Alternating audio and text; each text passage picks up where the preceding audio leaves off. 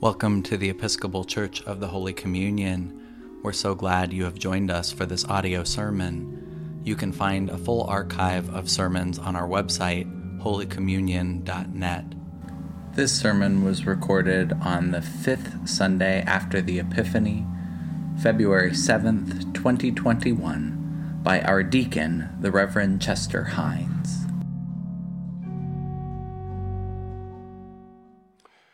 May what I say and what you hear be the words God intended. Amen. Good morning. I'm going to focus my sermon on three sentences from our gospel lesson for today. After Jesus and his disciples left the synagogue, they entered the house of Simon and Andrew with James and John. Now, Simon's mother in law was in the bed with a fever and they told him about her at once. He came and took her by the hand and lifted her up. Then the fever left her, and she began to serve them. Jesus healed Simon's mother in law of a physical ailment, a fever, and its related physical conditions. We all have experienced a physical illness at some point in our lives a cold, a fever, the flu, a physical illness that with care and medicine we were able to overcome.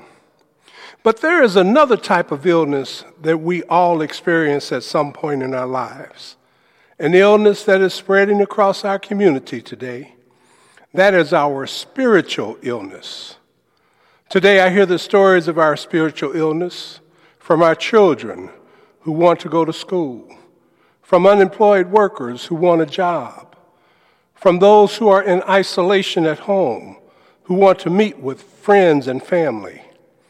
Our spiritual illness may cause a long list of symptoms a lack of joy, a feeling of apathy, a turn to negative addictions as examples. When we are spiritually healthy, we are living in harmony with our value system, as I've heard it expressed here at Holy Communion by some of our parishioners. I'm living my best life.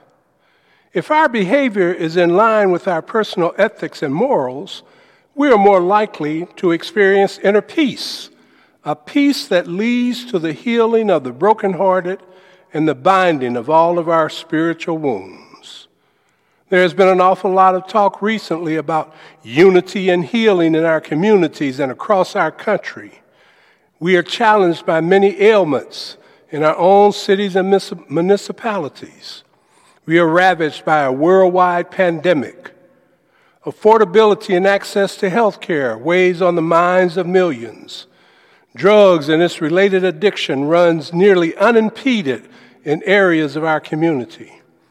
And economic inequality and its devastating impact is penalizing people simply because they make insufficient income to provide for themselves the basic necessities of life, such as food, shelter, protection from the elements, rest, and safety. With some of the extreme conditions and circumstances we are witnessing and experiencing in our world today, we all need to be healed. But at the same time, we are and can be called to be healers to others.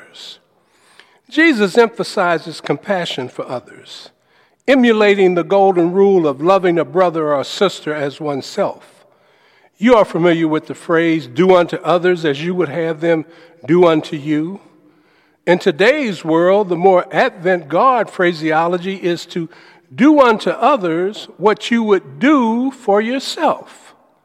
Jesus attempts to teach us through Scripture about healing, hoping that we will heed these Scriptures and be a healing ministry to others.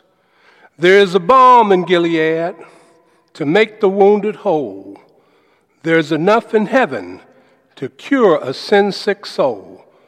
The balm in Gilead is a reference from the Old Testament, but the lyrics of this spiritual refer to the New Testament concept of salvation through Jesus Christ.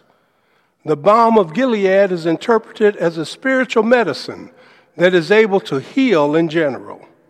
Holy Communion, we are called by God in our spiritual lives to be the balm for those we encounter who are suffering and have ailments of the heart, mind, and spirit.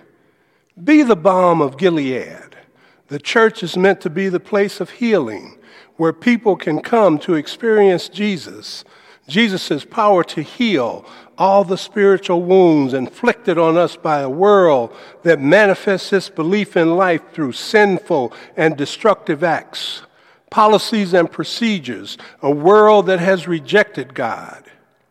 In these three sentences from the gospel this morning, the last one may be the most important. Then the fever left her and she began to serve them. I believe many challenges we are facing are intensified because of the many protests and confrontations we are seeing or hearing about locally and across our country. My sense is that we are overwhelmed, sometimes angry, feeling fatigued and despairing in our daily lives. If you are like me, Sometimes I feel like I'm the only one being impacted by the suffering all around me, and I feel alone, or that my concern and caring is pointless. But we have to believe differently. We have to remember to turn to God first before we become overwhelmed, before we become angry, before we become fatigued and despaired.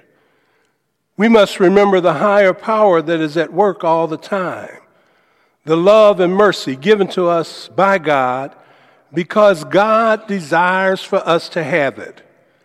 Not necessarily because of anything we've done to earn it, but because God is who God is.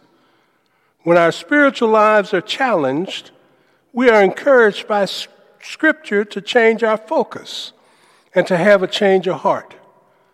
We change our hearts by remembering that Christ came to heal the physical and spiritual ailments of all people. Psalm tells us he heals the brokenhearted and binds up our wounds. We learn from Jeremiah God will restore health and heal our wounds. Jesus was a great healer. And I agree, we have great healers today Science and medical advances have, far, have reached far beyond the imaginations of 2,000 years ago. But the spiritual healing given to us by God through Jesus Christ is still beyond comparison. Jesus shows us that serving others is a key to recovering, recovery leading us to a deeper healing. Then the fever left her and she began to serve them.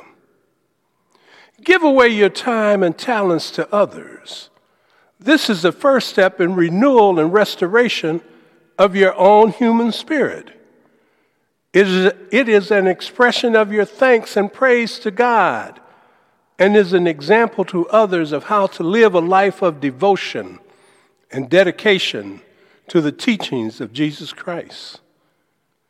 Isaiah tells us to feed the hungry and help those in trouble.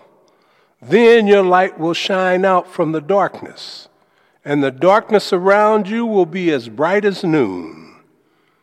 Spiritual wounds happen for a reason, and it's the way we deal with them that helps define us as people. Serving others is a key to recovery and leads to our own deeper healing. So let us step into the lives of those whom we encounter and proclaim the good news of Jesus Christ, his healing grace, and his unending love, for that is what we are called to do. Be the healing Spirit of God through Jesus Christ. Be your Christ like being in all that you say and in all that you do. Amen.